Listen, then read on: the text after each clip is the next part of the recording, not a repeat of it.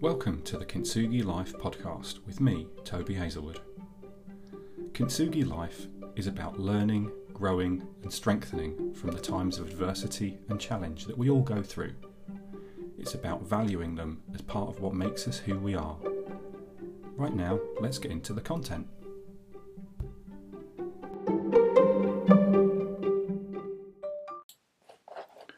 Hi, and welcome to this episode of the Kintsugi Life podcast with me, Toby Hazelwood. In this episode, I want to talk about the subject of forgiveness and to give you eight different prompts or quotes to challenge how you should think about forgiveness, for I believe there is real strength to be found in letting go.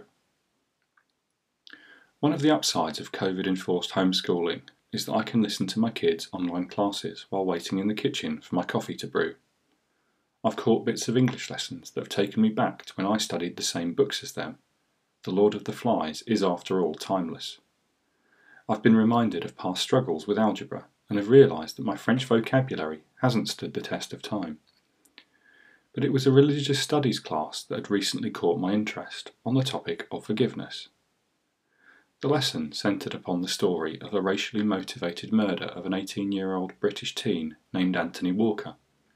It was a harrowing and senseless crime, as all such crimes are, without basis or motive, driven out of hatred and ignorance. The most poignant and moving moment came when his mother discussed her feelings towards those who took her son's life. I might have assumed that she felt great anger and wished to see them punished, an eye for an eye, a tooth for a tooth.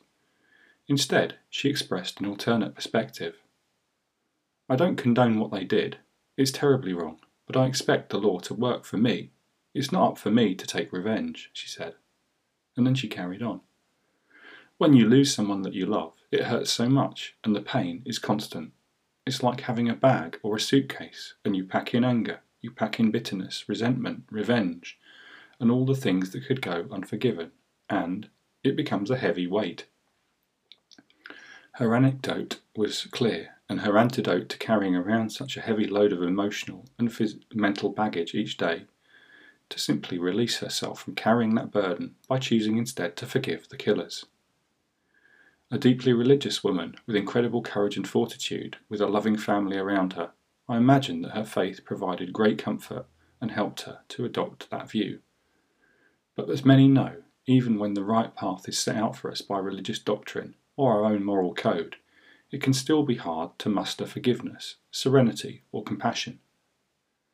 For Anthony Walker's family, forgiving his killers, together with the passing of time and their strong religious faith, has helped them to keep living their lives in spite of tragic loss. That they've used the story as a means of spreading the message of forgiveness to school children across the UK is an unbelievably courage, courageous and generous act, too. They are proof of the power of forgiveness as an essential trait for living a life that's fulfilled and peaceful, no matter what it may hold. It's a trait that many of us overlook in our search for emotional tranquility, too. It can also be something that approaches the, that many approach only superficially, without contemplating all the angles and nuances of what it means to forgive and who benefits from it. Forgive and forget. The idea of forgiving and forgetting, for the two often go hand in hand, can seem like a show of weakness to those who've been wronged. To forgive someone for harming us, or someone we care about, seems somehow unjust, akin to letting them off lightly. Why should we let them let it go? Why should we want to let them get away with it? How can we take vengeance and redress the balance instead? By clinging on to the wrong that's been committed against us, we keep reliving the pain each time we consider the injustice. In this way, we're merely keeping it alive for ourselves. The same is true when it comes to forgiving ourselves, as it is for forgiving others. We keep ourselves in an emotional jail cell, prolonging the punishment as we berate ourselves for what we did and didn't do, and for the poor choices we made. We can't change the past, and yet we refuse to grant ourselves the freedom to move forwards unencumbered by clinging on and reliving events from the past over and over again. An article from the Johns Hopkins Institute, reinforced by studies from the Mayo Clinic, have highlighted that the benefits of forgiveness aren't constrained to emotional or mental peace either. They each highlight health benefits for forgiveness pertaining to heart rate, blood pressure, and immune response. Carrying unresolved and unforgiven issues within us clearly causes sufficient stress that it can harm our body as well as our soul. I want to give you a few other perspectives that describe how to forgive and the merits and benefits we can expect from doing so. Each has been useful to me in reframing events from my past where I felt a burden of pain, anger, shame, or merely disappointment in how I'd acted or how others had treated me. Events such as divorce and the parting of other relationships, letting down those who depended on me, disappointing others through the choices I've made and the misguided actions I've taken, are scattered throughout my life. I'm sure there are many such events in your past too. Forgiveness and letting go of these is key to moving forwards, rather than being mentally or emotionally caught up in the past. The sentiments offered in these quotes have helped me to reframe how I think about forgiveness, and maybe they'll help you to do the same. To err is, to, is human, and to forgive divine, said Alexander Pope. The 18th century poet put it well when he acknowledged that we all make mistakes and stray from the path at times. Those who can forgive themselves when they get it wrong, or forgive others who've wronged them, will be rewarded. Pope describes forgiveness as a mark of divinity indicating just how difficult it can be at times to achieve. To forgive those who've wronged us, or to forgive ourselves, is a superpower. Forgiveness severs our ties to past failures and hardships, allowing us to move forwards unencumbered.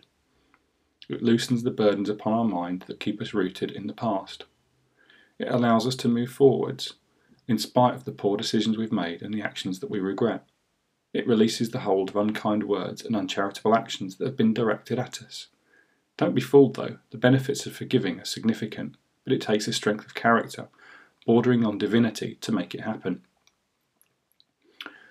Lily Tomlin said that forgiveness means giving up all hope for a better past. When we cling on to things that are causing us emotional pain, it's because we refuse internally to, to accept that they've happened as they did. They may be choices we made and have come to regret. They may include conversations and arguments that we lost, only weeks or months later to have come up with the perfect comeback or killer put down. There could be the times when we acted or spoke cruelly or dismissively to someone who deserved our patience and compassion, and now we wish it could be taken back. The past is gone and beyond our control.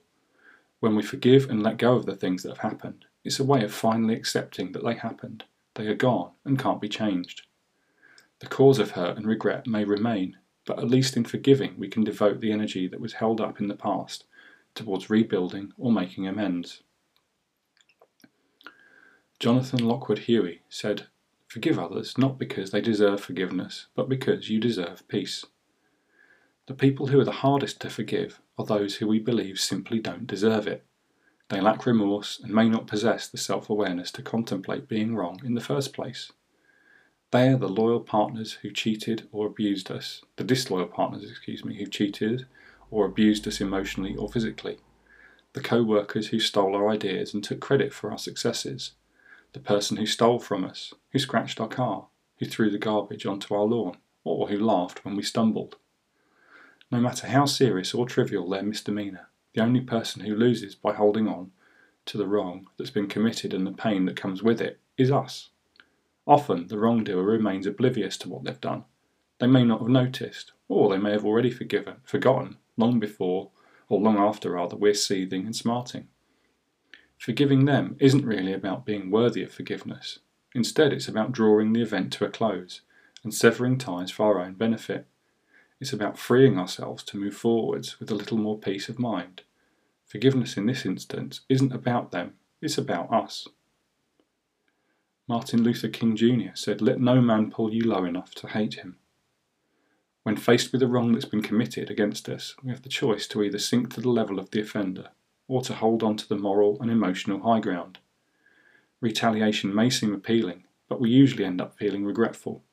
For those with a decent moral compass, we know that the right thing to do is to treat others as we'd like to be treated, not how they've treated us.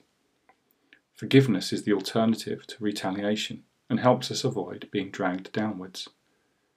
The same goes for feeling, forgiving ourselves for wrongs committed deliberately or in error. We may feel stupid, careless, regretful, or embarrassed by what we've done, but what's been done is in the past and can't be changed. It's more productive and useful to move forwards without getting down on ourselves. If there are amends to be made with those that have been wronged, it's far healthier to devote our energies to that rather than hating ourselves for what we did. Mark Twain said that forgiveness is the fragrance that the violet sheds on the heel that's crushed, crushed it. Forgiveness is the silver lining to an otherwise dark cloud. The harm that's been done becomes ever greater when we keep it alive through reliving the experience and repeatedly telling others and ourselves how horrendous it was. We're likely to exaggerate and add layers in the retelling, making things worse than they already were. Alternatively, we can accept it for what it is and acknowledge that it's happened. Then we do what's necessary to move onwards. When Anthony Walker's killers were captured and convicted, his mother might have resorted to feelings of injustice and vengeance. Her son's killers lived on where her beloved son had been taken. Instead, she chose to bless the murderers with forgiveness and free herself from the weight of anger. I don't imagine she feels positively towards the killers, but she's chosen not to add to her burden with anger, bitterness, or resentment. The dark deed doesn't have to be made darker by perpetuating it. Instead, we can choose to move on and into the light. Mahatma Gandhi said the weak can never forgive, for forgiveness is the attribute of the strong. To forgive and forget seems like the weak option when weighed against fighting your corner and retaliating, but to forgive often takes far greater reserve and strength. Gandhi demonstrated the power of such an approach in the non-violent resistance movement, which contributed significantly to India winning independence from British colonial rule. To forgive demands more than retaliation. It takes strength to manage feelings of anger, aggression, sadness, or hurt, to forgive those responsible for the pain instead of taking revenge. It demands courage take, to take the path that seems less obvious or appealing. Forgiveness truly is an attribute of the strong. Oscar Wilde said, Always forgive your enemies, for nothing annoys them so much so, on a lighter note, there are few joys greater than being able to disappoint those who are doing all they can to get a response from us by any means possible, than actually not giving them what they want a response. Some take perverse joy in spreading misery and provoking others into a fight or argument. Their motivation comes from causing pain, dismay, or upset in others. It's like trolling. And what better way of denying them that joy than to forgive them rather than to rise to the bait? A further fringe benefit of forgiveness. Final thought. Many of us waste hours of our lives reliving and replaying past hurts, hoping that through sheer will alone that we might make things better. But by clinging to painful memories and holding on to grudges, we're keeping pain from the past alive within us. To forgive doesn't have to lead to a loss of face, but rather it's a symbolic detachment from the hurt. Forgiveness is an acceptance of what's happened not necessarily an admission of fault or failure unless one is due. Forgiveness takes effect and brings its magic to bear when we acknowledge that we cannot hope for a brighter past, only to be freed from what happened so that we may focus our attentions and our energy in the present.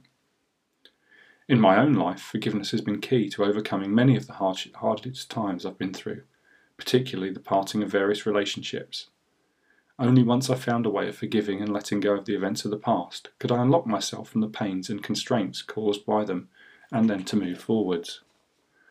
I recognise it as one of the most powerful traits we can develop as a means of enabling growth and advancement. There are times when we need to forgive ourselves too. Maybe we were at fault. Perhaps the situation could have been avoided. We could have handled ourselves better, and we may, may be right to regret our actions. Forgiving ourselves may feel unjust, but it is necessary if we're to take the lessons and move forwards in life. So I hope that's changed how you think about forgiveness, or at least given you something to consider. And until next time, this is Toby with Kintsugi Life saying goodbye.